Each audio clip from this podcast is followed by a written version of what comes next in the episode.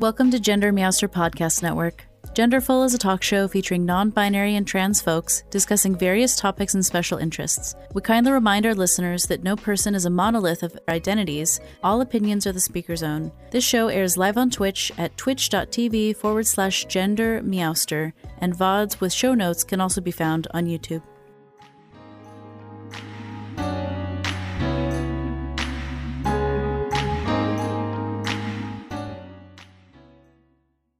Content warnings for this episode include transphobia, hospitalization, including details of experiencing illness, social exclusion, and bullying. Hi everyone, I'm Gender Meowster. I use they them pronouns, and I'm going to let my guest introduce yourself.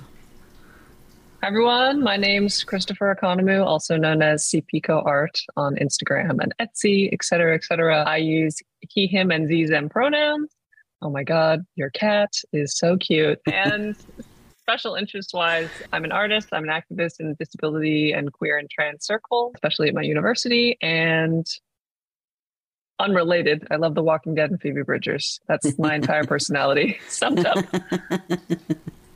I love that. My furry co host today is Neferkitty. She's about 10 years old and she's a calico for those who can't see her if you're listening to the podcast later. Yeah, she'll be in and out today, I have a feeling. She's very good at her job. Sometimes she sleeps on the job, but she's still doing it even when she's asleep. It's amazing. My special interests might include cats, let's be real. So, Christopher, thank you so much for being on the show today. I know that we were going to have you a while ago and then we had to reschedule, but maybe it worked out for the best because you're in a lovely space now. Yeah, I'm back at university. I got a MacBook Pro, so Ooh. that it's good. My MacBook Air probably would have exploded if we had done it two months ago. So, good coincidence.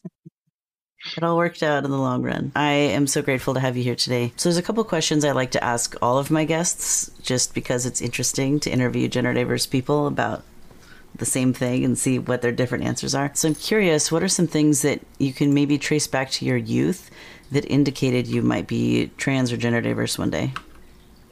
Yeah. So, when I first came out as trans, I like didn't consider myself to be like one of those trans people who knew when they were like five or when they were really young. And the first realization I had about it was actually from my older sister. And she's looking back at all those photos of you when you were a little kid. I think you had a gender as a child. And I was like, oh, that's convenient because that's how it ended up later in life. But yeah, as a little kid, I like never felt super inclined to be really feminine or be pushed into a really feminine gender role. My like mom is incredibly multi-talented and from the arts to sports to science. There was never a push to be like very traditional or fit into traditional feminine gender roles. And that allowed me a lot of space to explore, which was really cool, even if I didn't really know what exploring was as a little kid. And I also had hair similar to what I have now because TMI, I used to eat my hair as a little kid. So we yeah, cut it really short. So when you look at young pictures of me, you might not even know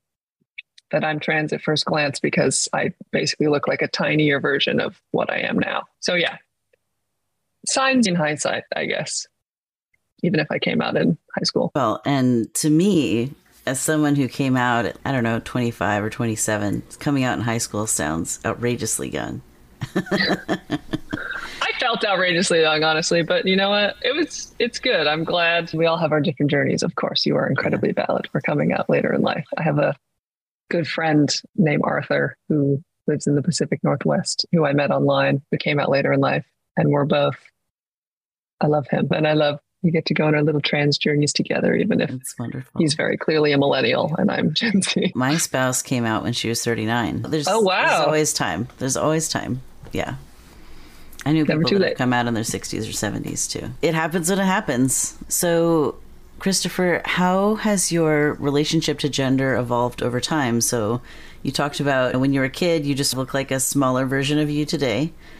But maybe your in- interior journey shifted over time, perhaps? Because there was a moment where you, for example, chose a neopronoun. I'm curious about some of those parts of your journey. Yeah. So as I said, as like a little kid, I didn't really have any kind of established gender, and I'm I know we're going to get into this later, but I was diagnosed with a disability really young, so I had various limitations that would separate me from my peers during like PE and other circumstances because I had like physical limitations. And as I was growing up in like elementary school and middle school and going through puberty, instead of feeling forced to go into a feminine gender role or anything like that, I just wanted to experiment that way because I had always worn shapeless hoodies and jeans for my whole life. Mm-hmm. So get, going into high school, I was like, maybe I'll wear shorts and ripped pants, which are not inherently feminine, obviously. but my older sister was like, I just graduated high school. Do you want my cute clothes? And I'm like, absolutely. And then I wore them for two weeks. And then I'm like, wow, this is the worst thing I've ever done in my entire life. So maybe I am not a girl after all. So yeah, it was a long period of like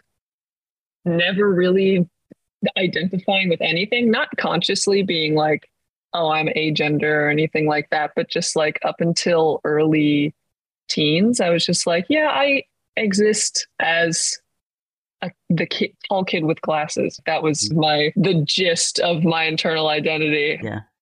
And come like leaving high school, I moved to LA to go to university. One of my online friends was just like experimenting with neopronouns and I was like, I'll take a look at this incredibly long list of things I've never seen before. It was like one of those master lists of like hundreds and hundreds of neopronouns. And I saw ZZM and I was like, that's just cool. So I like started, uh, I started to use it and it felt like really connected to that kind of shapeless, genderless blob that I was as a kid, where I didn't exactly feel like I fit in with my peers in any sort of gendered way or even in just any way in general because of how I grew up as disabled. So those quote unquote weird letters, X gets a bad rap, just fell into that little that that part of me that I hadn't really come to terms with until I was in college. It's like, oh, it's okay to be the kind of weird little boy that I was as a little kid and I can embrace that and feel comfortable doing that and I've used them ever since. And as many ebbs and flows as neopronoun discourse happens on the internet, I always feel like really good that I made that decision to to embrace that part of myself. I love that.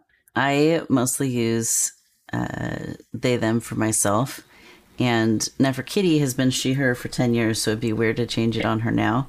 But I have I adopted two kittens this year.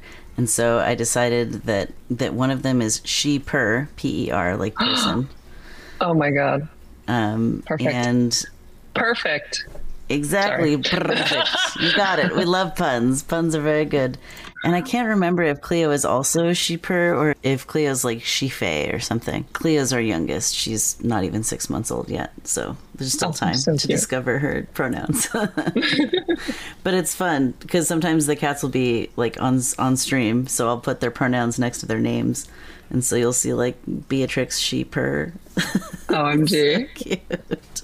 That's so cute. Yeah, Shife. That's right. She fair. She fair. Cleo is Shife. That's right. She's a little magical fairy cat. But neopronouns are just so fun. They're like creative. Yeah, people are so mean about them. They're just so it's a little whimsy in your everyday life. It's when I and I was of course like nervous to start using neopronouns because mm-hmm. luckily when I entered college it was like starting to become the norm for like professors in discussions to be like, okay, everybody name major pronouns if you want to share and like being the only person who uses neopronouns in the room is always I'm sure it's also scary to be the only person who uses they them in the room. It's similar. Yeah. It's where it's like experience. it's an experience for sure. And even if the people in the room just use he him, which is like fine by me, like dysphoria wise or whatever, it's just nice to have it up, out in the air and feel comfortable enough in myself and also safe enough to express that. And like when one of the people who works for the LGBT center on campus, like publicly used Z here in along with he, him, and his email signature, I was like, oh, I'm not the only one. It's nice and mm. it's normal, which is of course normal isn't the goal, but it still feels good to like it's normal know that you're not the only one. Yeah. Yeah, totally. Oh, I love that. That's so good. I feel like I had another pronoun story to tell you, but I forgot now. Oh, what I don't like is when people hear they them or neopronouns and then decide they're going to troll you with their answer to what are your pronouns oh It's like normal classic. Yeah. I saw this TikTok that was like misogynistic cis boys use bro as a neo pronoun without knowing it. They're like, oh, bro is just talking, or that's bros. And I'm like, little do you know, little do you know. yeah. I try to ignore it, but if I'm ever like in person with someone like that, I can just be like, shut up. You're not funny. Sorry. You're really not. Make a joke that's funny and maybe I'll laugh. Yeah. Yeah. Actually, in my freshman year, back before COVID, which seems seems like forever ago, I like I said, it was like starting to be normal to ask for pronouns like between people. Mm-hmm. And I was playing Cards Against Humanity, which is already not a good start with some people from my dorm floor. And we're, of course, like new freshmen. So we want to get everybody's names. And one kid who didn't even live on our floor, so I don't know why he was there, he was like, Yeah, and say your pronouns. And then everyone was like, not realizing he was trying to make a joke. So everybody just shared their pronouns and he looked super awkward. He was like, Oh, I didn't know you were actually going to. And we're like, yeah, dude, you're the weird one. Yeah. They don't get it. They don't get absolutely I will. And I bet he I bet he freaked out internally when he heard one of the people at the table really does use the weird pronouns that he's afraid of from the mm-hmm. internet. And then he oh, lost so funny. Cards Against Humanity. So that's even funnier. and then he lost Cards Against Humanity. How do you lose the game of being offensive, dude? Come on. that's amazing. That story is amazing. I feel like it's very neurodivergent to take that troll comment literally and then just actually share your pronouns. And it's You're like, yeah, of course, because they can't be like, oh no, I was joking after you do it, because it's, like, I guess now that's yeah. super funny. So, haha. That's so funny. I'm just, I'm imagining like one neurotypical dude bro in a sea of neurodivergent, like queers. Oh no, what have I? Oh my god, the trans med shows up to the queer get together and is oh no, oh no. it's so fun. Oh my gosh, I think you won Cards Against Humanity that day. So thank you. There you have trophy. It. Oh, that was such a great story. So let's talk a bit about disability and chronic illness because both of us are disabled, but in different ways, I imagine. What is it, Marfan or Marfan, or how do you even say the syndrome that you have? I say Marfan, but some people say Marfan. Okay. Including my cardiologist, so whichever you prefer, I guess. The guy is who invented it is dead, so he can't really tell us um, what what the actual thing is. Uh, um, but yeah, uh, Marfan yeah, syndrome. Yeah, it is. I've been giving this explanation since I was like I always say like little kid. I was never little, which is part of the point. But Marfan syndrome is a genetic connective tissue disorder. It's fairly rare. It affects about one in 5,000 people. And it basically affects your fibrillin 1 gene. I say basically and then say a genetic term. It's the part of your genetics that controls like the elasticity and the strength of your connective tissue. So in a Marfan patient like myself, it's more elastic, so hypermobility, being able to do party tricks like this. And also, your connective tissue is prone to spontaneous breakage, which can cause quite a few life threatening symptoms. The biggest being aortic aneurysm and dissection when your aortic root, I as if you can see my heart down here, is expa- is expanded bigger than normal. I actually got my aortic root replaced in June, which is a hmm. surgery that most people with Marfan syndrome have to get at some point in their lives. So that means avoiding strenuous activities that could push your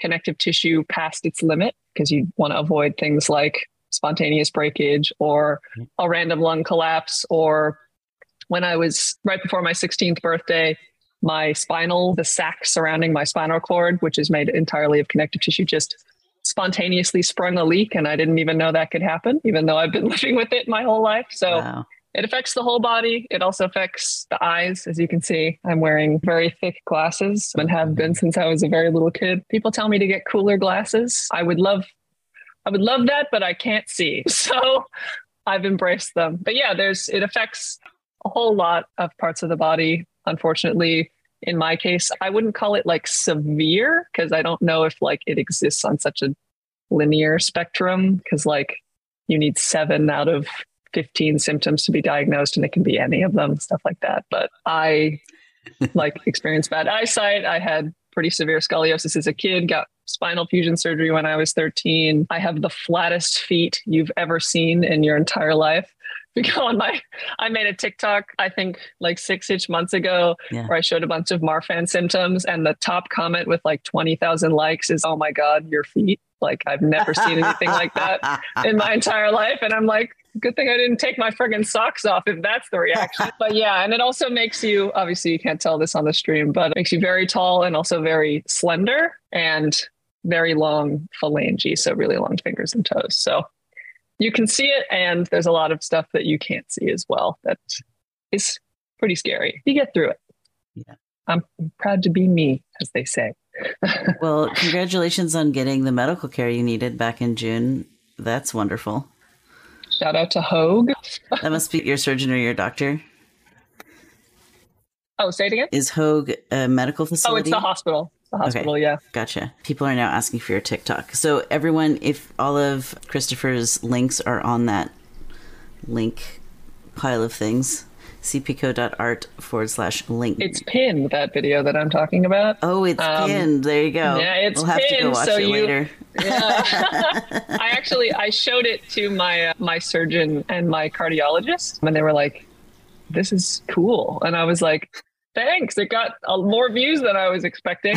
It's so, all of the videos that I have that go viral on TikTok are always like Marfan or chronic illness related. Like I just had one go fairly viral the other day that was about like an ableist microaggression. Mm-hmm. And it's mm-hmm. it's just very cool to it's not cool to not know anyone with your chronic illness in real life, but it is very cool to like suddenly meet dozens of people who have your exact same experience and illness on the internet that by the magic of the algorithm you were brought together. That's so beautiful. There are hundreds of people with chronic illness in that comment section that are like, yeah, like I get it. And I'm like, I know I get it. It's so cool. It knows exactly what we're talking about. Yeah. So yeah. And honestly, I feel like disabled people led the way with COVID and everyone having to stay home because mm-hmm. it's like we've already been home. We've already learned how to yep. make community online. Welcome to our spaces that we already made. You're Here welcome. Are. You are very welcome. we already figured it out. yeah, absolutely. Oh, so cool. So, how do you feel that Marfan influenced your gender socialization and current trans identity? You've mentioned this a little bit, but I imagine there might be more to expound on. Yeah, like I mentioned, as a little, I remember as a little kid in elementary school, I actually remembered this recently. I had a care attendant at school. I didn't take like special education as a little kid, but I did have a care attendant for those periods where I had to be like not participating in a lot of physical stuff. And I think his name was Mike or something. Like instead of hanging out with the girls and boys in PE, and the boys help set up all the gym equipment, and the girls sit and like gossip in a circle or whatever second grade girls do. I like hung out with Mike and we played on scooters and stuff. So that's the metaphor for how Marfan affected my socialization, where it was just like I was literally separated from all of the gender socialization that typically happens when you're a little kid. Of course, it starts even before you're born with stuff like gender reveal parties and things like that. And from birth, every, a, a lot of, if not most parents, push their kid into a certain gender role. Boys wear blue, girls wear girls wear pink, boys play in the jungle gym all rough, girls do tea parties, like just simple stuff that we like know is associated with each gender, but a lot of people don't really think to unpack. Like parents don't obviously don't think they're hurting their kid by picking pink for their girl or blue for their boy, stuff like that. But when you're on a third category, like they have made you non-binary in a way? Like they have made you queer because you are disabled. And like that just fundamentally affected how i really didn't have a sense of gender identity like i mentioned until high school. Because even in middle school of course i did theater as all gay people are obligated. And like the first big role i got ironically in middle school was mulan. So i was like this is gonna this is gonna come back later. But like my, my first relationship was with like before I came out was with a queer girl from theater and I knew that I shouldn't have been doing that as like a 7th or 8th grader but not because like I was a girl and she was a girl, but because I thought my parents would be mad at me for dating at 13. I have immigrant parents and they're like, no, no boyfriends, like before you're 16. And that's why you're I like, thought I was in trouble as a little being kid. a boyfriend? Yeah, what about a girlfriend? and then what I'm, if I'm the, the boyfriend? um, yeah, exactly. Like as when I got caught for having a girlfriend in middle school drama, like the number one thing I was scared of was I was like, oh my God, my mom found out that I kissed a girl. I'm not supposed to have a relationship this young. I'm going to be in so much trouble. Like I wasn't afraid of homophobia or anything mm-hmm. like that as a little kid because I didn't really consider like I knew that we were queer or something different than what is typically expected, but I never like really identified myself as I am a girl in love with a girl. It was just like, oh, I really like this girl as a 12 year old. And like gender didn't really come into it until mm-hmm. other people brought it into it. Um, it was just so natural to me, which was just like, I have a crush on this girl who wears red lipstick at 12 because she watches Miranda Sings on YouTube. That's just, it's just natural. And then when I was older, like going through puberty and then like realizing that the world is terrible because that's what happens in middle school. Everybody's miserable. Yeah. I a lot of hormones like, in school. Yeah, a lot of hormones. I was just like, oh, I am a girl, but I'm ugly. Like I mm. don't I don't look like this girl that I'm in love with. She's gorgeous. She wears makeup. She wears all these beautiful clothes. Even all the people in drama are like so well put together and so cute. And then there's me, the little disabled girl who like at that point I had very low self-esteem. I was like I am ugly because Marfan syndrome made me this way. I had the very I find it a sad attitude where it's like if somebody asks you, would you take a magic pill like to cure your disability? And I, at that point in my life, I was like, yes, 100%. I want to be attractive. I want to be typical. I want to be normal because even though my disability didn't affect me too much, like internally at that point in my life, besides having surgery in the seventh grade, the main thing was like, I don't want to be ugly anymore because people with my body type, and especially as a young girl, being really tall and being really like uncomfortably skinny to a lot of people um, mm-hmm. makes you unattractive. My big, the classic cliche of the brunette took her glasses off and suddenly she's the most beautiful person you've ever seen in your entire life. And I was the one kid who, if I took my glasses off, I wouldn't be cute. I would fall down the stairs. it's, it's not exactly the same yeah. option in the rom com. Yeah. Yeah. So all of that insecurity and all that stuff was brought on by feeling otherized in my disabled body because people would, I got bullied as a kid. People would make fun of how I look and stuff I couldn't change, as what typically happens with disabled kids. And it actually wasn't until, like I mentioned a little bit ago, like forcing myself to reach that goal of being really cute and feminine, where I was like, oh, this also sucks. Great, fantastic. So I thought I was super ugly. Then I tried to not do that by doing all these things that would make me look like everybody else. And I also hate that. And then that made me realize, oh, maybe I'm not a girl after all. And that's what the problem was all along. So it's interesting because I don't remember like hearing trans for the first time. I feel like I just mentioned this somewhere else because I just thought of this example so quickly. Like I didn't watch Miles McKenna or anything like that in middle school or like those types of YouTubers who were like the first to be publicly trans. A lot of people like account their coming out as, oh, I heard that word from this public figure and that's me. I don't have no clue re- remembering or thinking that that was an option at all until the only kind of option that I had was you can be an ugly girl and be sad, or a more attractive feminine girl and be sad, or you could be a boy. Um, and then very quickly, I was like, I like that option. So I picked that and rolled with that. And I immediately felt attractive. I started caring about the way that I put myself together. And suddenly, me being tall and having broad shoulders and everything was an asset and helped with my dysphoria and made me feel like attractive and my otherwise flat chest that made me feel unfeminine and unwanted was like, oh, I don't even have to bind. Like I can just wear a shirt and it's not even a problem. So yeah, it's not even like my disability caused all these problems because I don't want to blame Marfan's. It's like the ableism that I faced because of it. So if mm-hmm. everyone was supportive around me and like uplifted my body and made me feel cute and all that stuff, then I wouldn't have felt so miserable and felt like I had to force myself to be something that I wasn't. But right. in the end, like if I didn't do that, would I be out as trans today? Who knows? And it now, like confidently, I can say if anybody offered me a magic cure, no way in hell I'm taking that. I love what I have become, even if it came with a lot of trauma as a kid. And honestly, like kids would ask me that a lot in um in elementary school and yeah. middle school and high school and stuff because that's their only inkling of what disability is. And I was the one of the only like visibly disabled kids. And I don't know what I would be without my disability. Like it fundamentally affects like literally everything about me. Like my parents are five seven, I'm six two. Like I have big old glasses, like I have a different body type than my sisters. Like all this stuff, it fundamentally affects just how I look, like at a base level, and like how I've experienced life up until this point is mm-hmm. fundamentally affected by my chronic illness. So yeah. if I got that magic cure, would I be myself? I don't think so. So yeah, it's nice that the gender journey also came along with like disability acceptance journey too and realizing that the able ableists are the problem. It's not me. And I'm hot. It's fine. like I feel good now. Everything's good.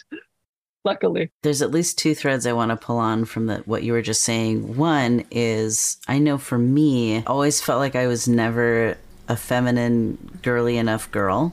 Like I felt mm-hmm. like I failed gender. Like I failed being a girl. I was never good enough at it. And throw in the part where I'm also autistic and ADHD, so I'm not very coordinated and I don't have the social skills of cis women, typ- typical cis women. The ADHD would make me excitable and interrupt people and whatever. And people didn't expect that behavior from women and girls. They did expect that behavior from guys. And so, for me at least, there was this sort of transformative moment where when I realized I was some non binary transmasculine flavor instead of a girl. Like, all of a sudden, all the things about me that were wrong, quote unquote, as a woman were just okay as a guy. It's okay to be fat when you're a man. It's okay to be hairy when you're a guy. It's okay to be loud and interrupt. And I don't think it's okay to interrupt. Like that kind of sucks and that's part of our overculture of the patriarchy that is rude and I don't like it. There's just there's all of these things about me that now makes sense that never did before. And hearing you talk about some of these pieces, you are really tall and flat chested. And so it's, yeah, both of those read as guy. yeah. And it's interesting too. You mentioned like weight, like as much as like you see the double standard with like fatness with like men and women is I would get made fun of for being super like obviously being skinny is the standard. I'm not gonna debate that. A mm-hmm. lot of people want to look like the unattainable, literally ill standard of being thin. But as a girl, like people would make fun of me for being super duper thin. And then as soon as I started passing as a man, it was like totally normal to have the most chicken leg chicken legs you've ever seen on a person. Like it's so ludicrous how like men can literally be anything and look any way and be rude and unattractive technically and they can get any opportunity they want. And as soon as you are a little bit out of the standard as a woman it's throw you away. Goodbye. Yeah. And i wanted someone in the chat earlier mentioned like is wishing it's normal to I was going to ask about. Yeah, yeah. Nor- normal so, to wish that you don't like your disability. You want to yeah, I want to talk about disability acceptance. And so, yes, I was formulating a, that was my second question I wanted to pull on. So, I think it's really common in in my experience in disabled spheres and in gender diverse spheres to wish you could just magically change. Me magically be able bodied, have more energy, have the body parts that I wish I had, and not have the body parts I don't wish I had, etc. It's like mm-hmm. the most common exchange I see in trans Discord servers is, oh, I wish I could give you my boobs. Oh, I wish I yeah, could give you this other body part. Let's trade body parts. Like, there's so there's it's so common. Like probably every day thousands of times a day that interaction is happening in trans discourse and so there's this really big it's almost like a i don't know i feel like i might be using this word wrong but it's almost like a zeitgeist there's like this big idea looming in mm-hmm. trans minds and disabled people's minds if only i could just wave a wand. And so I'm curious about what does it look like to go on a journey of disability acceptance, of trans acceptance, to I don't know, let go of that fantasy and be comfortable with the reality of what is and what is the payoff of doing that emotional work of getting comfortable with that. What totally. what do we get at what do we get at the end? Because there is something you get at the end, and I want to highlight that because I, I can hear it in you that you've gotten there, and I want other people to hear about it too. We all get a small gift box when you finally get there, mailed to your mailing address. I I first want to mention to the person who made the comment, like you are not a bad person for not liking or being at that stage where you're like, I hate this. Like I hate being disabled. I hate this specific part of me. Like you are not like a failure to the disabled community or if you're trans you're not a failure to the trans community. Like it makes sense why a lot of people feel that way because the society that we're in is not built for us. And it is built to quite literally exterminate us and it is the natural thing a lot of the time to feel like oh i'm just going to agree with what the world is telling me and this is how i feel and that's okay. And of course there's nothing i can do to force you to love your disability. I'm not going to be like you're going to be kicked out if you don't love being deaf in that specific example. But I would say personally, like I have gone through all of those stages. Like I said, I was diagnosed at 18 months old. So I have never known anything else but disability. And I think that gives me a pretty unique perspective, actually. Like a lot of people, and of course, this is totally fine, realize that they're disabled later in life, whether it be neurodivergence or, oh, all of these symptoms that I've had are EDS or some other connective tissue thing, or like, I'm actually autistic, whatever. Like they realize that giving it thought, like when you're more mature, when you're in your teens or your early 20s or whatever, even later. But I think what a lot of people in that category tend to struggle with is I've lost something. Like mm-hmm.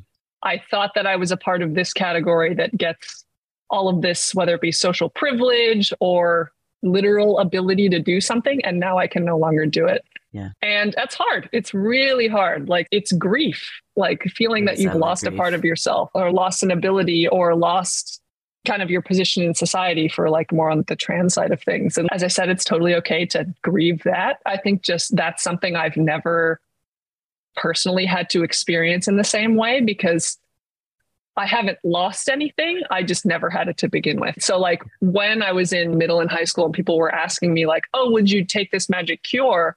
I was imagining a future that is I have never experienced and I will never experience. What if I could see perfectly? What if I was 5'10 instead of 6'2? What if I was a typical weight for my height? What if I didn't have to wear these ugly, quote unquote, ugly orthotics on my feet so that I can walk properly? Like, why did I have to wear a back brace? Why can't I just like even today after getting spinal fusion surgery, I don't have a straight torso. Like one of my hips goes out fairly severely because they left part of my spine unfused. And that's still something I struggle with self-esteem wise. Like I don't wear tight shirts because I don't want people to see that part of me a lot of the time. But the thing is with like me experiencing that is like I mentioned, it's purely imagination. But when mm. you're when you do feel like you have lo- literally lost something, whether it be your hearing or your eyesight or like your symptoms of your neurodivergence get like more severe pronounced as you like get older, like you are literally losing that. Like it's not just an imagination. So you have to come to terms with that. And it's very scary.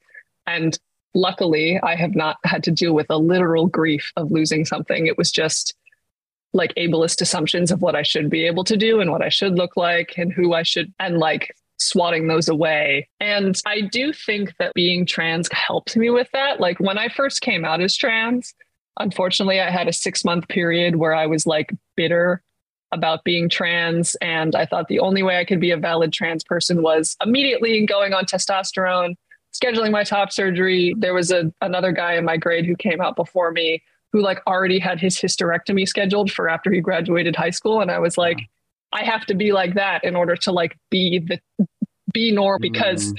I can't be cis, so I have to be the grade A trans person. And actually, luckily in my grade, there was this other person who was non-binary, had bright yellow hair. I knew them in middle school, like under their their dead name, and then they came back to high school and they had come out as trans, and they wore, can I say, dick? Uh, they wore little earrings, like to give their graduation speech. Like they had nice. all like this cool gender expression. and like very clearly didn't fit into that box. Yeah. And I had both of them in my English class before I came out. So like I was exposed to the I wouldn't say the extreme ends of the spectrum, but of like gender nonconformity versus like being very strict with what we expect the mm-hmm. perfect transsexual to be. And I realize, and I can talk about a bit about grief with this, is my disability prevents me from medical transitioning. Like I have, it's a little difficult to deal with anesthesia because of my Marfan syndrome and my height and my weight. Like when I had my surgery when I was 13 to get my spine fused, like it was three hours longer than normal because wow. they messed up the anesthesia and they oh, couldn't wake me up very easily. That was my first experience with surgery was wow. nearly not waking up. Yeah. And testosterone raises your blood pressure. And one of the things I take is a blood pressure suppressant or a beta blocker because an aortic aneurysm di- dissecting could mean death in six hours. So right.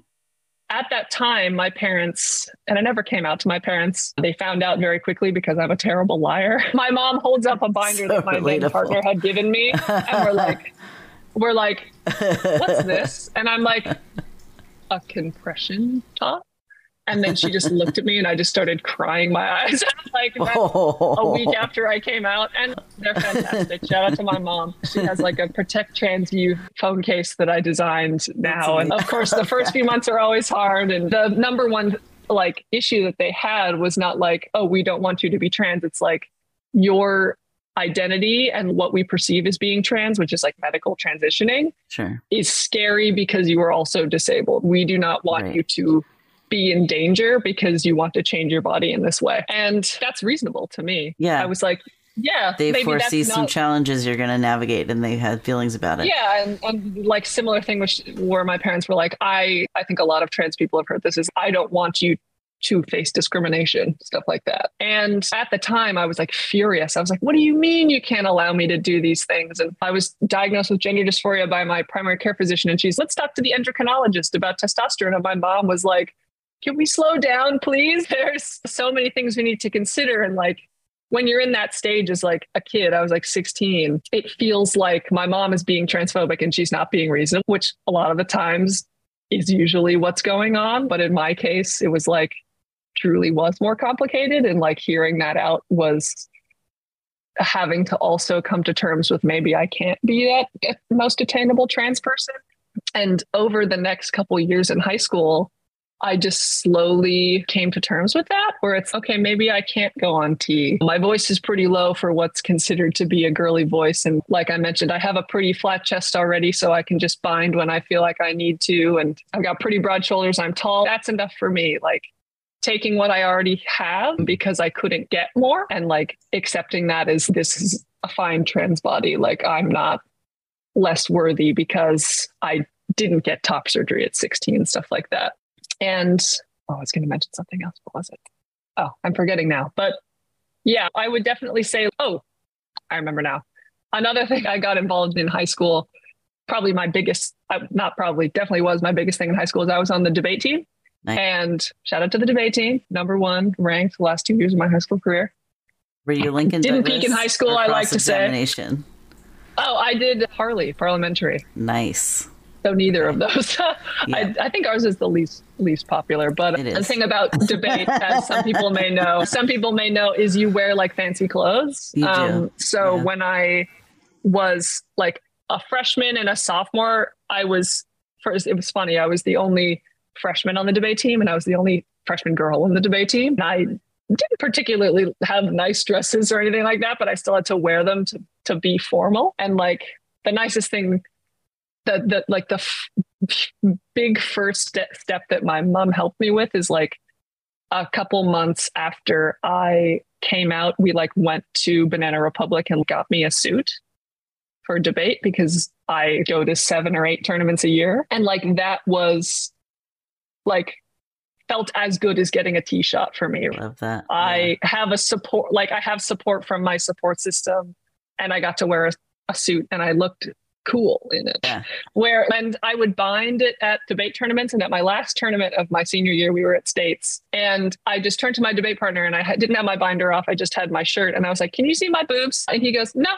And then I never wore a binder again. Nice. I was like, I trust this guy. I trust, like, that's it. Like, I've been doing this for two years. It's uncomfortable. I had three lung collapses in my high school career, one of which happened during a debate tournament, and I debated the whole time, like three days. And then That's we ridiculous. no, oh my God. Okay, now I need to tell this story. So the week before, it was like two weeks before finals in my junior year. Yeah. And I was eating Chinese with my mom, like close to our house, and I got this like weird shoulder pain. And I was like, this sucks. I was just like doing this, like hoping it would go away. Mm-hmm. And then my mom had to deposit a check at like the local bank. So I was like lying down in the car waiting. And I suddenly felt like this ripping, horrible chest, like the worst chest pain I've ever experienced in my life.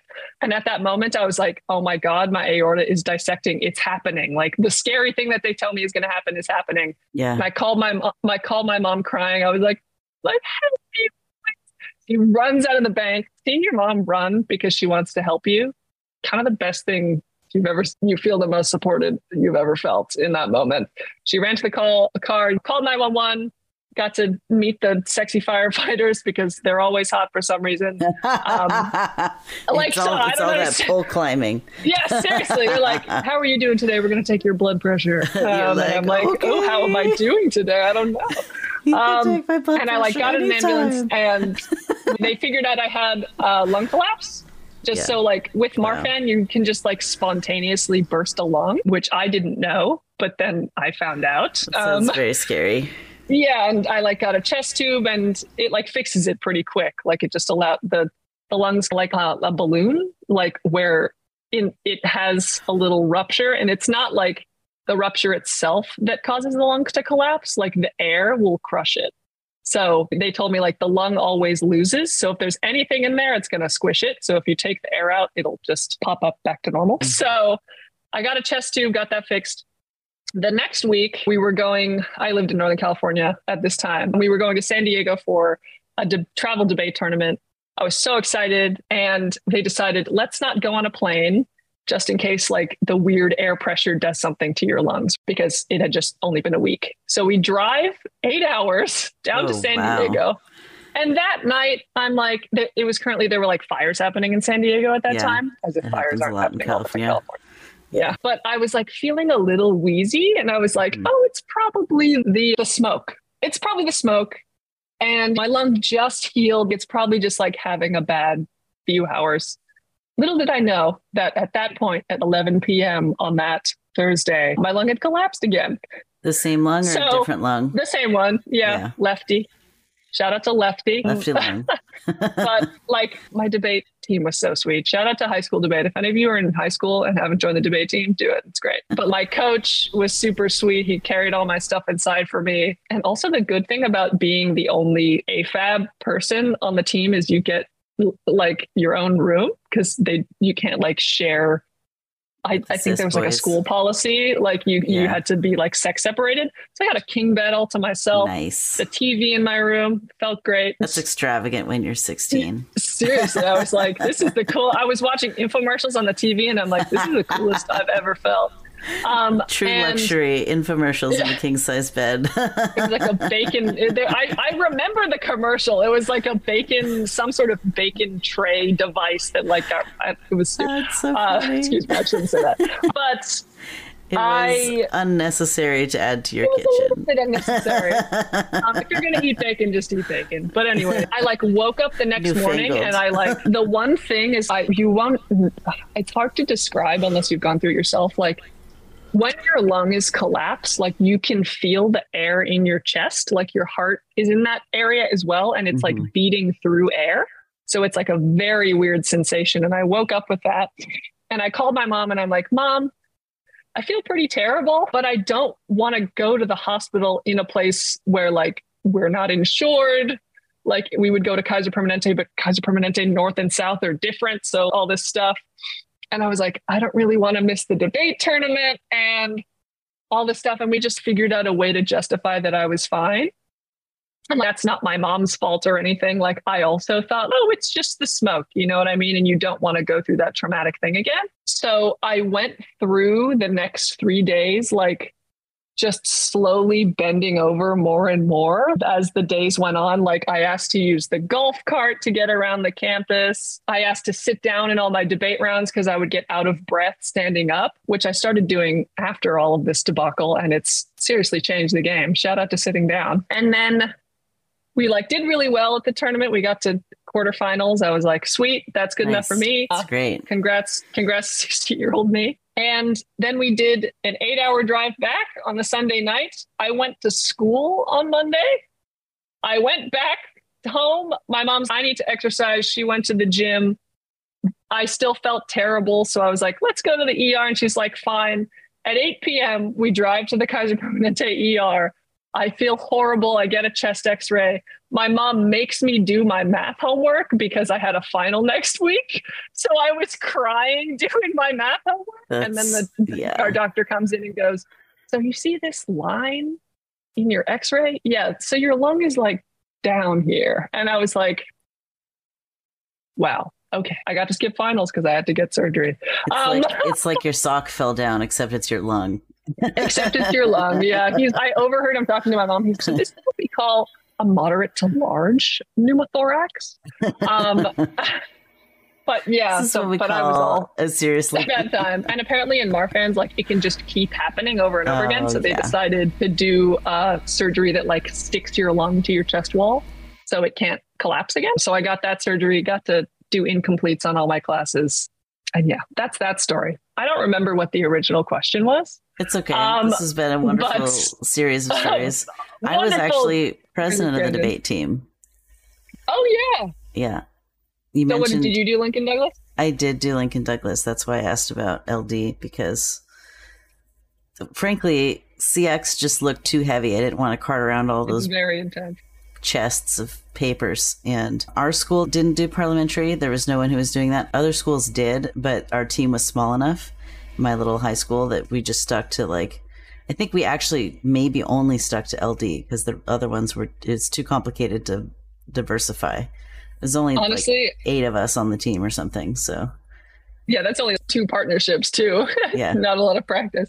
It's funny in debate because like parley is kind of the the lazy debate form in that you don't have to prep beforehand, which is the best thing. Oh, I have to wake up at six in the morning, but at least I didn't have to research for 12 weeks before I came here. Yeah. And also, improv is very fun. That's like my favorite part of it is like coming up with rebuttals off the cuff. And now I'm fantastic yeah. at arguments with and anybody. I, I wish I'd had that opportunity because I never went to state for Lincoln Douglas. I did go to state for improvisational speaking. I didn't nice. win, but I went to state for it. And it was very fun. It's so fun. It's yeah. so fun. Oh. And the school that's the state competition was held at ended up being the college that I went to when I graduated.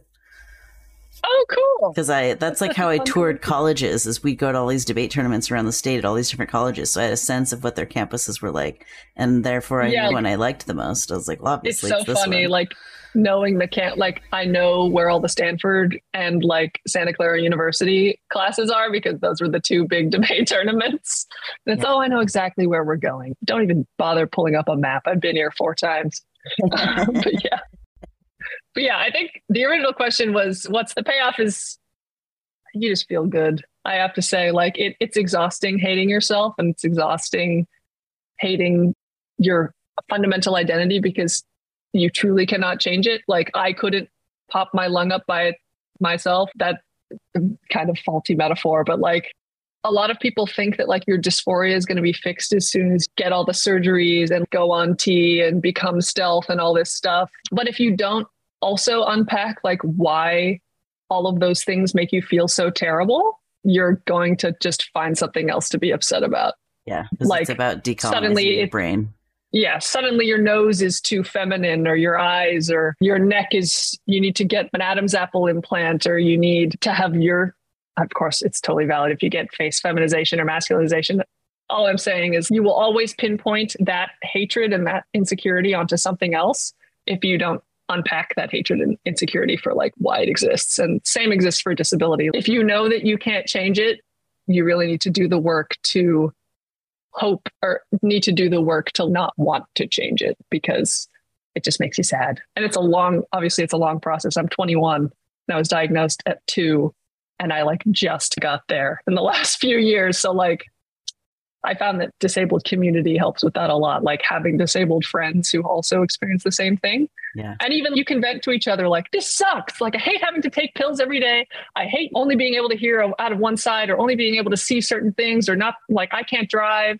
I can't cross the street regularly. Like, that sucks. Like, I, I still complain about my visual impairment all the time. That's one of the most frustrating things that I deal with on a regular basis because, like, a lot of the times I just want to be able to see. I want to be able to feel safe and feel like I don't to have to ask for help for everything, but I also have a roommate who will gladly read anything that I need for me because he values me and values my access needs. And I have friends who automatically take me to the nearest elevator instead of making me take the stairs. So, like, it's possible to be frustrated and have a support system that allows you to be frustrated, but still helps you out in all the ways that you need. You'll get there. I, I gotta You'll say, there is something really special about a friend and or partner who gets it. Like, oh my god, yeah. Like even if I'm in an unfamiliar space, even if I have just one person that knows me and gets it, my comfort level in that unfamiliar space goes way up. Like, you know, my spouse is also neurodivergent and trans and one of my best friends is in the chat right now and was totally my like accessibility buddy at this big camping event that we enjoy going to and there's something just so special about having someone who gets it and for me it's i don't have to ask for someone to to carry this chair for me they're just willing to carry it for me so i have somewhere to sit when we get where we're going and side note I'd love to get wheelchair one day. So the chair yeah, carries like, itself. You I can Imagine just wheel that. around instead. and, another yeah. tangent I'm about to go on. But like people get so up and up in arms about like ambulatory wheelchair users, like mm-hmm. being able to walk, but you want a wheelchair. Like I use wheelchairs at like theme parks and like Costco. Yes. I use like uh. the scooters because walking is hard sometimes and I mm-hmm. want to sit down. And also those places like very rarely have chairs. They do. So I would love to have a chair that can come with me so exactly. I can sit down. Like yes. it's really that easy. And people are so like, you don't deserve to be sitting down on a trans. I, I don't get. I don't understand. Yeah, ridiculous. Use a PSA. Use a mobility aid if you need it and want it, and it'll make your life easier. I had two come in the mail it. last week. They're my first oh, ones. Yeah. I've got these gay crutches now. They're so gay. My friend, oh. who is also a wheelchair user, got them for me as a gift because they got a small windfall of money and was like, I want to give all of my disabled friends like oh. mobility oh. aids with my extra money. And I was like, oh, you're That's such a good person. So sweet. yeah. Beautiful. Totally amazing. Totally amazing. Okay, so we've blown past the whole talking about grief piece, which is okay. I was going to ask about parents and having grief, but we mentioned that, so maybe I'll keep. Shout out to my parents. Yeah, I'm pretty good. So, there, is there anything else you'd like to say about your experiences with visibility of your transness and illness? Like you aren't stealth and either no. like about your trans or about your illness like it's on your body. People can see it the moment they look at you. I feel like i also don't pass as a guy which is not necessarily a goal of mine. One day i might. What is how what is that how does that feel? Are you comfortable with it? Is it uncomfortable? Does it vary moment to moment? What else do you want to say yeah. about that whole thing? I would say my transness is probably less visible than my like disability. Like I'm very open about being. So like if I'm walking somewhere you might not know, but if I pull out my laptop and you see the he, him, and these them pronouns on my laptop cover, or you hear me talk, or I like for some like I'm stretching backwards and oh my god, he has boobs. Like you might notice, but I do. I tend to pass on a pretty regular basis, and it's kind of scary mm. passing. Like when I was at my freshman orientation, I was like, you can. uh I'm very lucky where like at my university you can pick your pronouns and your preferred gender and it, you don't need to provide documentation or anything. You can just say I'm telling the truth and they'll put you in. If you want to be in the men's dorm, you can be. If you want to be in the women's dorm, you can be. And like gender inclusive housing is an option. It's really cool. But I was freshly wearing, like, I had just gotten little holographic, like he, him, and Zem pronoun pins from my friend mm. Doodle People. Shout out to Alice. And I was like so excited to wear them. And then I was in my dorm room with two other guys, cis guys, and one of them said the T slur. And I was like, I'm going to quickly remove my my pronoun pins without saying anything and make sure that I always have my uh, my deep voice on so that he mm. thinks that I'm yeah. cis. Like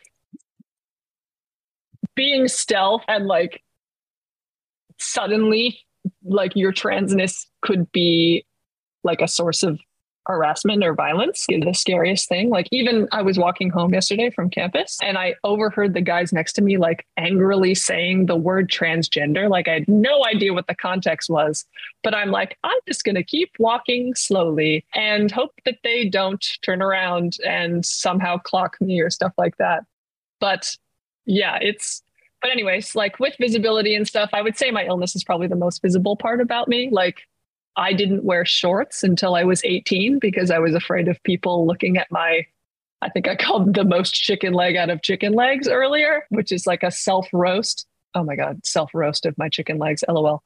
Anyways, I am like very noticeably thin and there's no getting around that. Like I have weirdly long fingers and I have these extremely thick glasses. And whenever I'm looking at something, that's more than this far away, I go like this and I squint to see things. And I hold my, where's my phone? I'll usually hold my phone like this close to my face. And people can clock, oh, that's a disabled person. Or they'll see me sitting on the ground waiting for something because there's no chairs.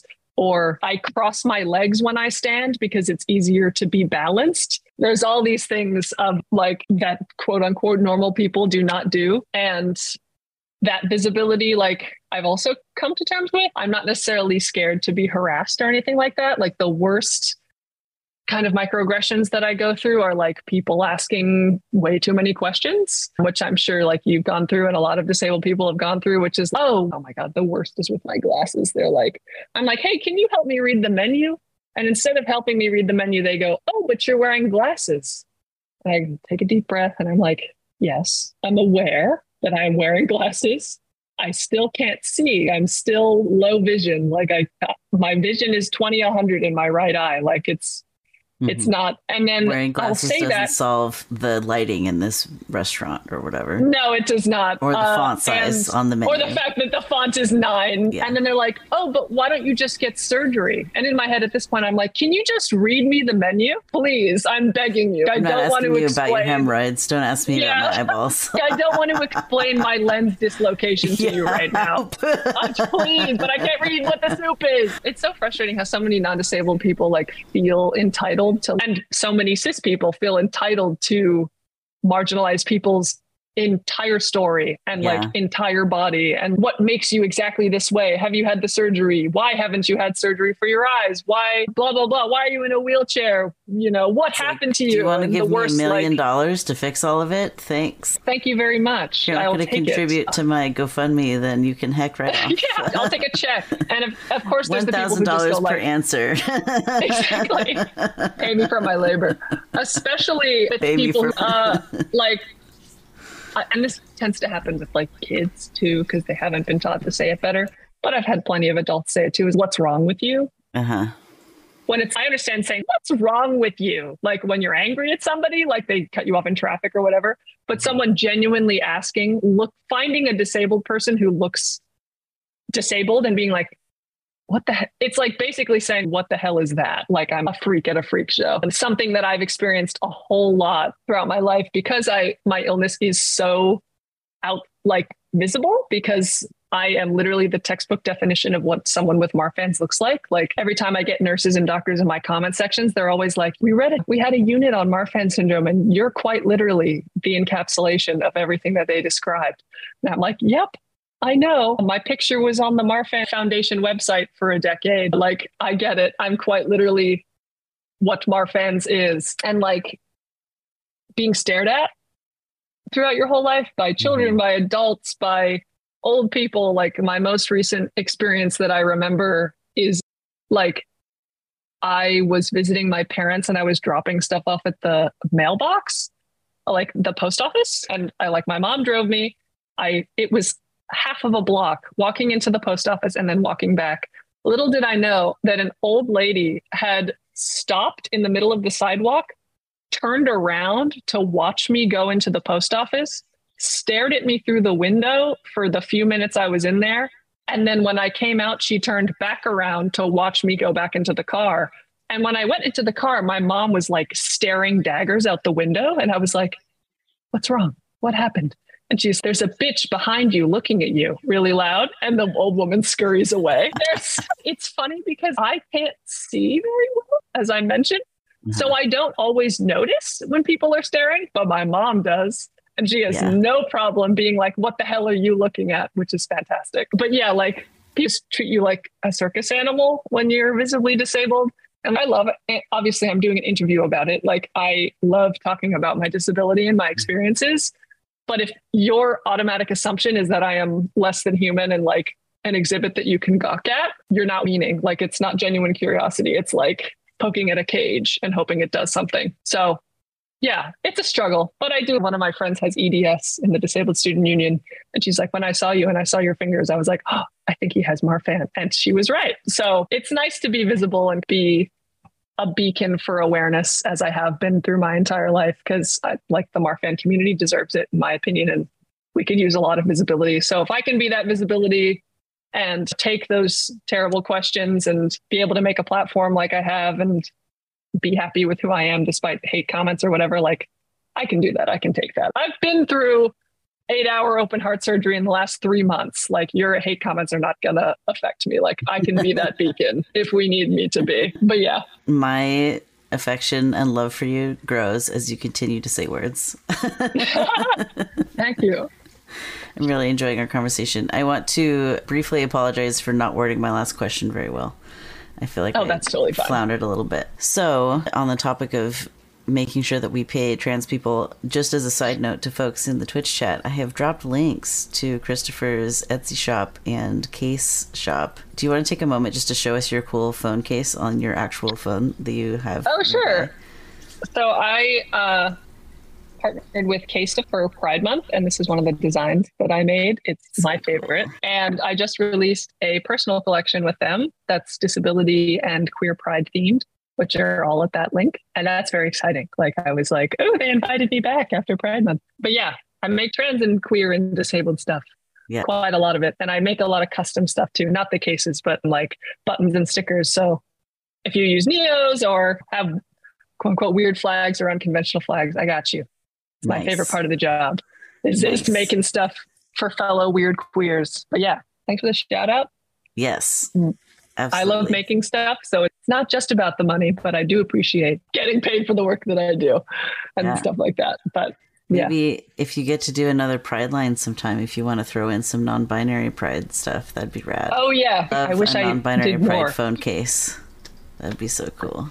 I will keep that in mind for future. Of course, you are valid. out there. Thank you. Yes, on stream we're just covered in non-binary everywhere. So yeah, everyone watching us is just beholding the beautiful color scheme. So, Christopher, how can society help make everyday life more accessible for people with Marfan syndrome? That's a good question. Like I said earlier, Marfan syndrome just with anything exists on the spectrum, right? So like some people with Marfan do are able to see fairly well, like they don't have lens dislocation, or they might not even have the stereotypical body type of super tall, super thin, and they can pass as not having Marfan. But I would say one of the number one things that would help just generally existing is having Marfan syndrome is like media needs to stop demonizing how we look. Whenever I make a TikTok video about disability, I would say at least 75% of the comparisons that I get, some people say, oh, you look like this celebrity or you look like this celebrity is getting comparisons to monsters. Slenderman, S, there was like a specific SCP. I think I have a list actually. I made a list from my most popular video because I was, wow, these people are like a little mean, but I think it's funny. The dad from Coraline, which is funny. Tristana Medeiros from Rec. Uh, ender, all of these, a child stick figure, like all of these things where it's just not a person, but you look like them because you have, yeah, they guessed the SCP correctly. I just saw it on my list. Nice. SCP 095 uh, for those who don't see the chat.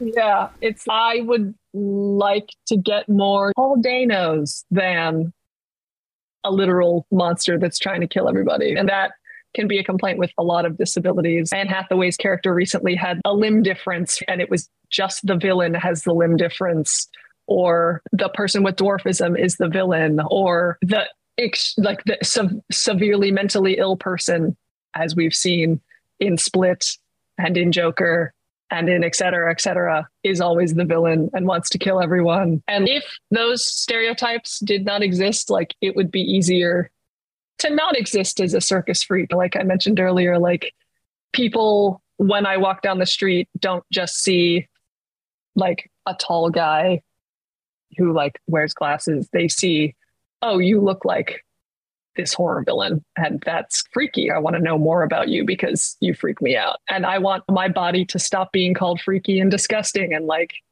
just allowed me to exist as hypermobile without you getting freaked out that my fingers can do weird things. But yeah, I would say like, a lot of people don't think about just general ableism as like inaccessibility. Because if I walk into a space and I know that everybody thinks that I'm a freak and that I don't belong there and that I'm not on their level, like that space automatically becomes not safe for me and not comfortable for me. Like, even in speaking of ableism, like in my freshman year again, a lot of stuff happened in freshman year of college. I lived on the third floor of my dorm building and I would use the elevator. And so many people in that dorm building, there were nine floors, were so up in arms about anybody on the second or third floor using the elevator they were like, if you use the elevator and you're not on the fourth floor or above, you're a burden to this entire dorm and you're ruining the experience for everybody else. And you should be ashamed of yourself. Wow. And one girl stood up and said this like in front of everyone during an event. And I yelled at, I was like, some people are disabled. And then she got mm-hmm. all awkward and sat down. Yeah. And they had to put signs up in like the elevator banks that said, not all disabilities are visible. Please let everybody use the elevator because it's literally an elevator. It's the most basic accessibility thing that everybody uses, and you're going to be up in arms about it. Like being like, uh, even if I needed it, and I did need it a lot of the times, I shouldn't feel peer pressure to exhaust myself by using the stairs because people think that I'm a burden, right? Like, yeah that social pressure to even potentially injure myself is like wild to me. Like yeah. that that's so normal. And I hope that it's a little better, but like considering how people are treating masks and stuff like that, I don't know how much better it is. But yeah, I would just say try to unpack your biases as much as you can. If you think that somebody doesn't deserve something like using an elevator, unpack why you think that and why you think it's lazy or worse off for somebody to use the elevator when you think they don't have a justification for it like and also mind your own business that's another access need for me is yeah. mind your own business and the world would be easier but on like material level all crosswalks should have like sound indicators a lot of the ones around my college campus do not and that's really scary especially living in LA where it's a like a car centric city yeah. so you will get hit by a car if you accidentally jaywalk like making text bigger. Like it doesn't have to be 12 point on a sign or a flyer. Like uh, it was really sad. One of the magazines on campus had this like beautiful new magazine issue. And I picked it up and went to read it. And the font was, I've never, I've actually never experienced this before. The font was too small that I literally could not read it. Like even if mm. I had it as close as possible, I couldn't read it. And I was like, just felt this like stunning disappointment that was like, yeah. oh, nobody is disabled on your staff. Nobody, because yeah. Somebody should have said, we need to make this bigger. This is inaccessible for so many people. It was like literally 10 point or something, like less than that on this magazine. And I was just, and the color contrast was also not accessible. So even if I could read the size of the text, dark background with dark text. Like it was a mess. So just think a little more like if different types of people are consuming this, how would that make them feel? Could they even experience it the way that I could? Stuff like that. Yeah. That's, of course, varies person to person, but just be nicer to people and the world will be a better place for everyone with Marfan and everyone with a disability, honestly. We would feel a little more safe everywhere if we knew that people didn't dehumanize us every time they see us. Yeah. I'm curious if you use any sort of screen reader technology ever or if you don't want to talk about that's also fine. I do not, but I do realize that I appreciate it when you have AirPods like Siri. I got them recently. Siri will read your messages to you. Yeah. And I'm like, oh, it's kind of nice not having to, because like I said, it's kind of embarrassing. And this is internalized ableism talking like having your phone this close to your face because it is a visual indicator of disability. And when people stand behind me in line, they see that my text size is like extremely big on my phone so they can read literally everything that I'm doing. So yeah, I don't use screen readers, but um, I'm currently part of this research project for disability studies at my university where we're like doing a survey on like how to make social media more accessible? Like how much people use access features and like how do you use them and how do we get people to use them stuff like that? And i've had the opportunity to be the guinea pig of using a screen reader because i'm the person in the class who can't see very well. Yeah. so it's nice being able to experiment with that but i don't need it on a regular basis no. Yeah. I've been working on using alt text more consistently in my social media and places that I post things. And it's caused a couple of things. First of all, it makes me think about is whatever I'm about to share important enough that I want to take the time to write alt text? If it's like mediocre, maybe I just won't share it because it's not good enough. It's not worth like taking that time. But it also, when other people write alt text on images, sometimes they'll point out things that I hadn't noticed. And maybe it's just mm. my neurotype that like I'm not picking up that detail. And so for some reason, like reading a description of an image that I also can see gives my brain all this extra information that I didn't have. Like I just didn't pick it up originally. So it's, I love watching shows with the captions on because I have auditory processing stuff with my like autism and ADHD, and all the words run together in a big blob, and I'm like, I don't know what that is. It's nice um, to get the sound effects too. It's like yeah. growls, and I'm like, yeah. he did. Uh, great. Yeah. And when they describe the tone of it, so if it's laughs angrily, yeah, exactly. Because with the autism, it's like sometimes I don't understand the emotion behind it. So there's so much more information that I get when I turn on these accessibility features, even as someone who, like, maybe I'm not the like person they had in mind when they added closed captioning to their stuff. So yeah, it's cool. It's interesting. I love it. Like being a visually impaired person who writes image descriptions because luckily like i made the image so i like know all the details. But like you said a lot of the time like people will point out stuff that i didn't see which is the point right? If they wanted me to see it. Why if they didn't care enough for me to see it why would they put it in the description? Mm. Like they wanted me to know that she's smiling or that the sun is shining or whatever.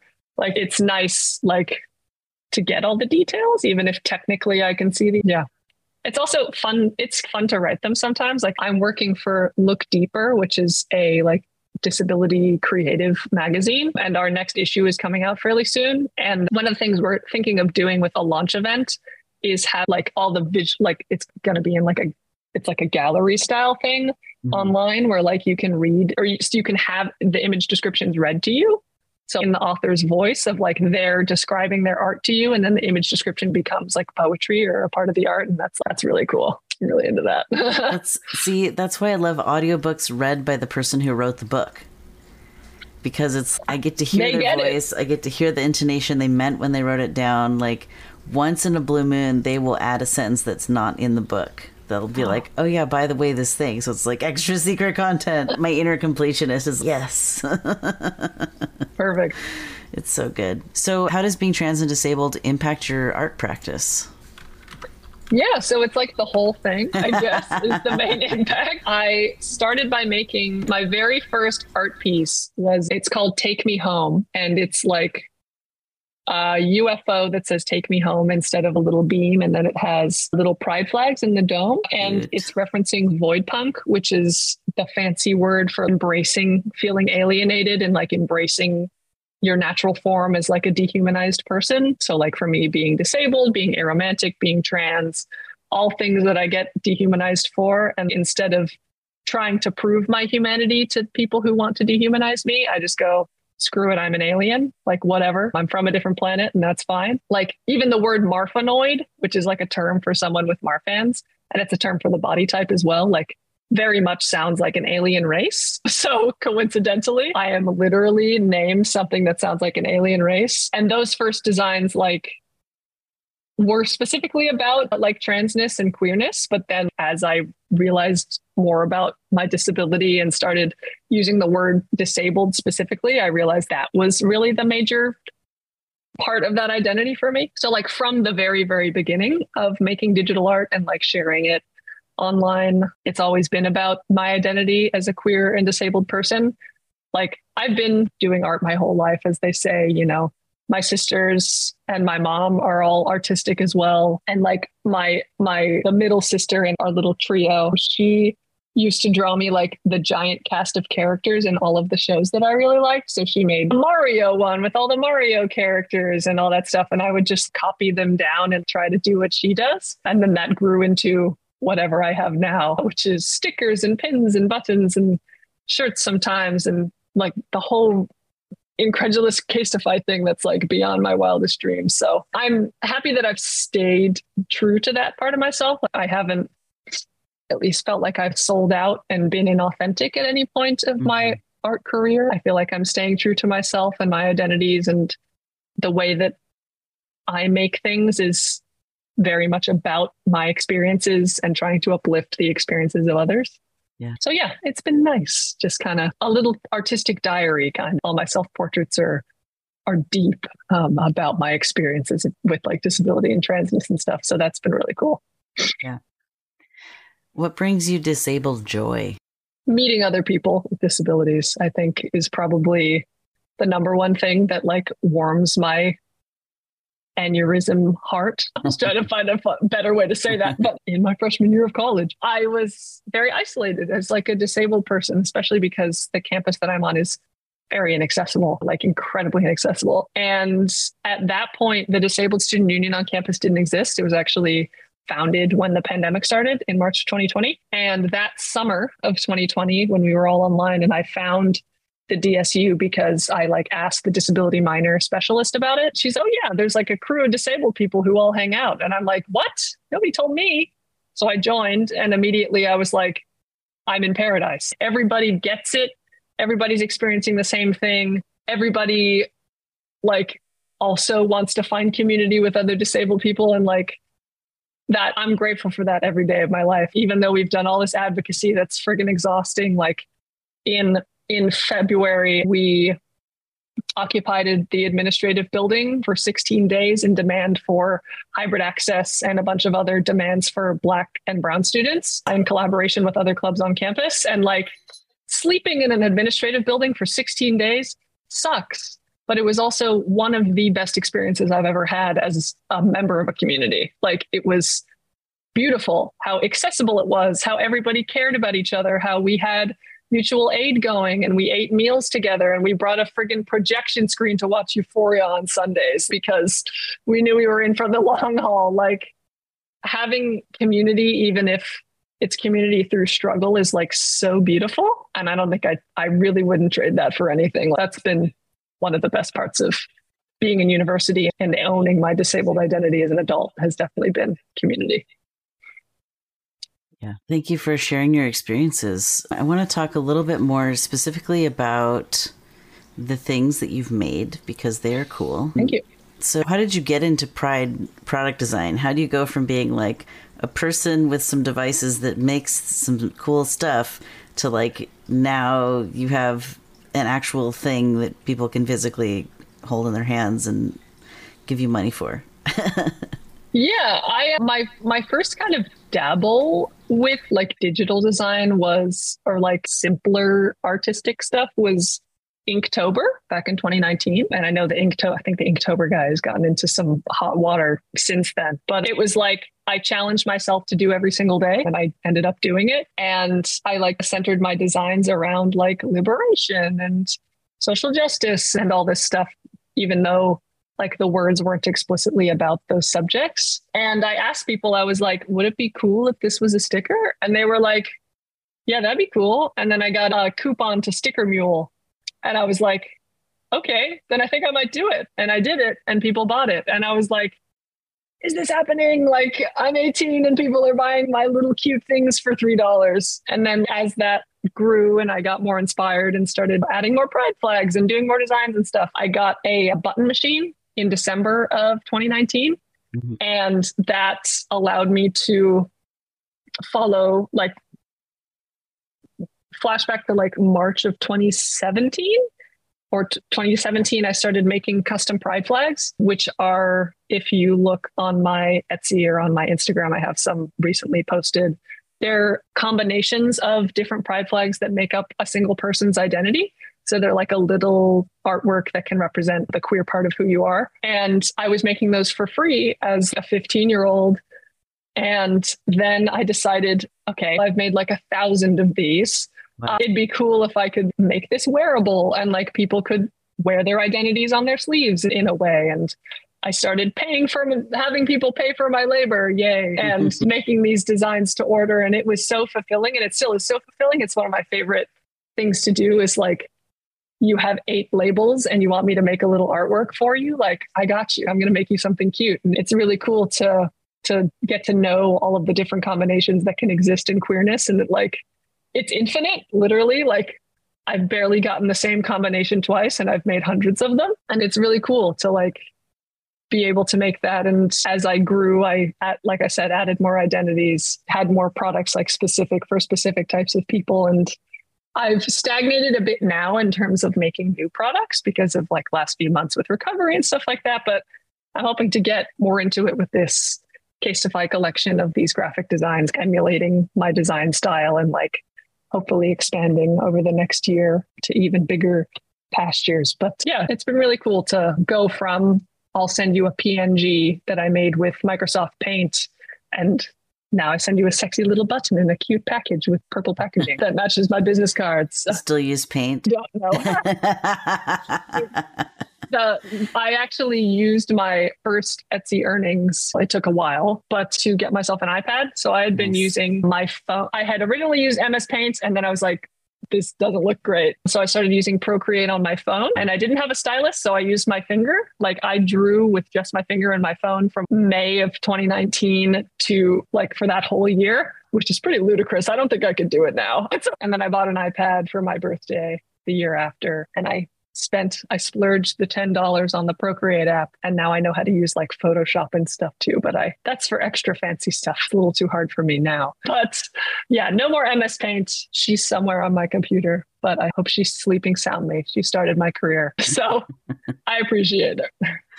I love that. So, what about you've talked a bit about your Pride stuff? Do you have activism products that you want to tell us about that you make? And what is that so like? I have a few that donate to mutual aid and like community oriented oriented efforts. I have a sticker design called Pay It No Mind, which is what the P in Marsha P. Johnson stands for. And that donates money to the Marsha P. Johnson Institute. I have a sticker that I made the big rush of the Black Lives Matter movement in 2020 that says Black Trans Lives Matter. And 100% of that is donated to the transgender, di- oh, I always forget the acronym. It's the TGI Justice Project, Trans, Gender Diverse, and Intersex Justice Project, which originally was run by Miss Major Griffin Gracy, who was at Stonewall. And those are two examples of like things that, like me as a white trans man who typically passes, I am not the pinnacle of oppression. Like, I have safety in the fact that I am white. I have safety in the fact that I am a man. I have safety in the fact that I live in Southern California. Mm-hmm. And if I can use that privilege to uplift the voices of Black trans women and communities that don't hold the privileges that I do, then I try to. Like, mm-hmm. even like I mentioned, the sit in, like, that was so beautiful to me because there's so few movements that you see at, especially like I'm at a I'm at a PWI, primarily white institution for college.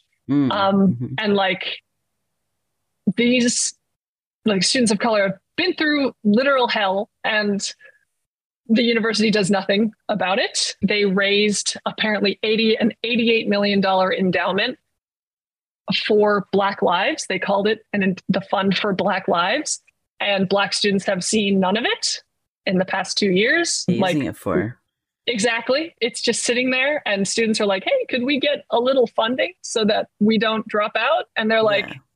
maybe, but probably not. And like less than 5% of the student population is Black. Like, like less than 1% is native or Pacific Islander. And those numbers have stayed constant for the past 20 years. And this sit in that we did was like a culmination of decades of oppression of those groups of color. And then the kind of newer fight of like disability justice and disability advocacy that had been brought on especially through the pandemic and it was like this beautiful intersectional mesh of we are all fighting for the same thing and fighting for liberation. And if I, as the only white guy in the room, can use that to amplify the black women leaders who have literally been doing this for their entire college career and aren't being listened to, then hell yeah, I'm going to do that. Like it's as someone who's not immunocompromised and can literally put my body on the line, like I will use that privilege however I can. And if I can bring that into my art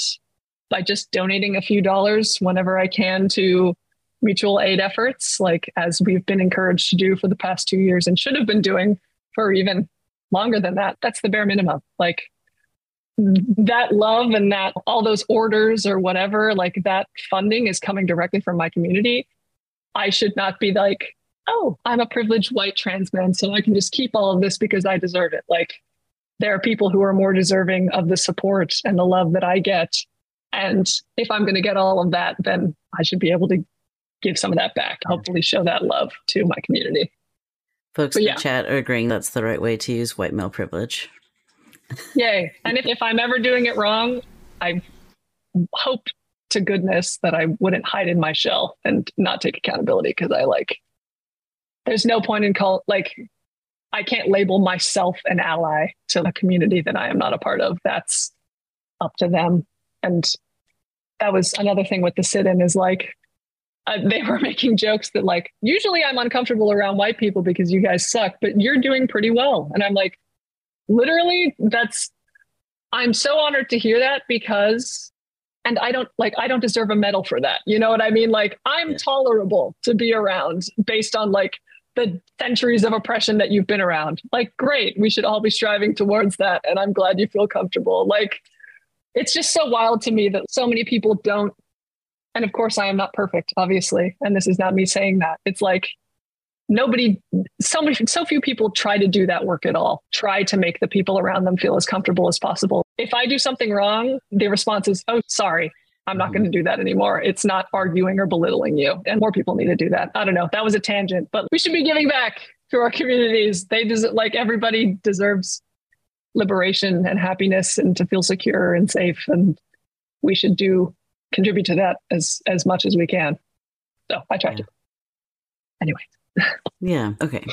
So is there anything else that you want to say about either like stories that you have about designing your products or do you have any favorite product designers like other people that have designed cool pride products or do you feel complete on this topic i can shout out a couple of my favorite Pride people. Juniper Bug, who goes by Howdy It's Junebug on Instagram. It is an Gen artist and it makes a lot of cool stuff like pins and or badges and stickers and stuff on its uh, Ko-fi if you want to check it out. And then I also mentioned Arthur a while ago, who is at Uncle Gay, also a wonderful artist. He's great.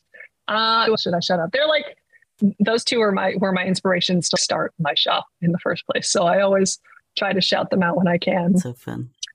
You can't see it, but on the flag on the wall behind me, I have a flag print that is very cool that says to be queer is to be holy and it has a little angel with top surgery and it's on a trans flag. That's by samson ceramic also another very cool artist. If you just go in my following list on my instagram so many cool artists on there. Yeah check those out. They're my friends and they're great. Awesome. I, I tried to type down as best as I could some of those things while holding Neferkitty here. Awesome. So, is there anything that we missed about being a disabled trans artist that you'd like to make sure that you say today? Not that comes off the top of my head. Hopefully, through the 20 tangents that I went on, somebody found a nugget they can hold on to for the day. That makes them feel good. I think there have been some great nuggets, especially around like disability and trans acceptance like internalized acceptance. Um, plus, it's fun to talk about debate. Oh yeah, it's so fun. Like my my dungeon master of my current D and D game is doing debating like after college, and she was like, "I'm trying Parley this weekend," and I'm like, "Oh my god, that's so fun!" Even though I don't do it anymore, it's very cool. Christopher, can you share an experience with gender euphoria? Ooh, it's one I've had recently. I guess I can talk about my sister one day jokingly called me her sibling. Like X I B L I N G. And it's not even just, oh, that's a very gender affirming term or anything. It just exemplifies the effort that my family has put in over yeah, the past five, oh totally. oh goodness, five years of being out as trans. And it's, even if it's like a little inkling of, oh, even though she's older, she's in her late 20s, like she she acknowledges that I don't use just he him pronouns and makes jokes about me being an, like an alien like I do and all that stuff. It just fills me with a lot of warmth seeing that my family like is doing the best that they can to get it and mm-hmm. is supporting me in all the ways that they can. So that's definitely a privilege that I wish more people had is a really supportive family. But yeah, that's one little inkling that I've experienced. Cool. All right, my last question for you is what would you like to make sure folks know about your perspective on gender and non binary or trans issues? Don't be mean. Mm-hmm. Like a lot of, like we mentioned earlier, there's a lot of bitterness in in trans community unfortunately because a lot of us are frustrated by the circumstances that we are given and that we can't really change and a lot of people lash out from their internalized transphobia they make fun of people who may be more marginalized than them, who use weird pronouns or have more uncon- unconventional gender expression or whatever, and feel that they are above them because they are normal, quote unquote, in the eyes of this world. But everybody should realize that we're all in the same boat. Like you stepping on your trans siblings is not going to get you any higher. They're just going to keep raising the bar. So hopefully anyone watching this and hopefully we'll get to this point in the community as a whole but transness is not a curse. And you projecting that onto people who do find joy in transness really just makes the whole community a sadder place. So hopefully everyone who is going through internalized transphobia everybody who is battling the medical industrial complex everybody who is not in a supportive environment or who is can somehow one day figure out a way to just accept everybody who comes along and help the most marginalized instead of making fun of people for existing as they exist. Yeah, I've grown from the little angsty binary trans man, all caps, from when I was 16 into the ZZEM everybody's afraid of. I, uh, it's, We're delighted. It's, it's worth it to, to get through that. So hopefully and you it helps getting older too and like realizing that a better future is possible radical imagination is the thing that's going to get us to liberation because we should be fueled by our love for our community not just the hatred of the people who let us down so yeah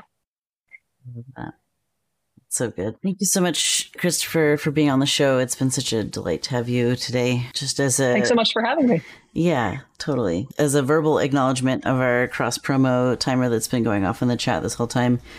Christopher Z- pronouns is a 21 year old transgender queer and marfanoid artist and activist behind C Pico Art. His work radically celebrates Zir intersectional body, identities, and communities and that hyperlink is cpiko.art forward slash links if you would like to check out Christopher's awesome stuff. Thank you so much. Genderful would like to thank our guests for being on this podcast. Feel free to join us live on Twitch on Mondays, check out the replays on YouTube on Fridays, and keep an eye on your favorite podcasting platforms for edited audio only versions. As Nefertiti says, trans rights are human rights. That's right. Forgot to mention that next week's guest is Rio, and we're going to be discussing mental health and coaching for queer folks.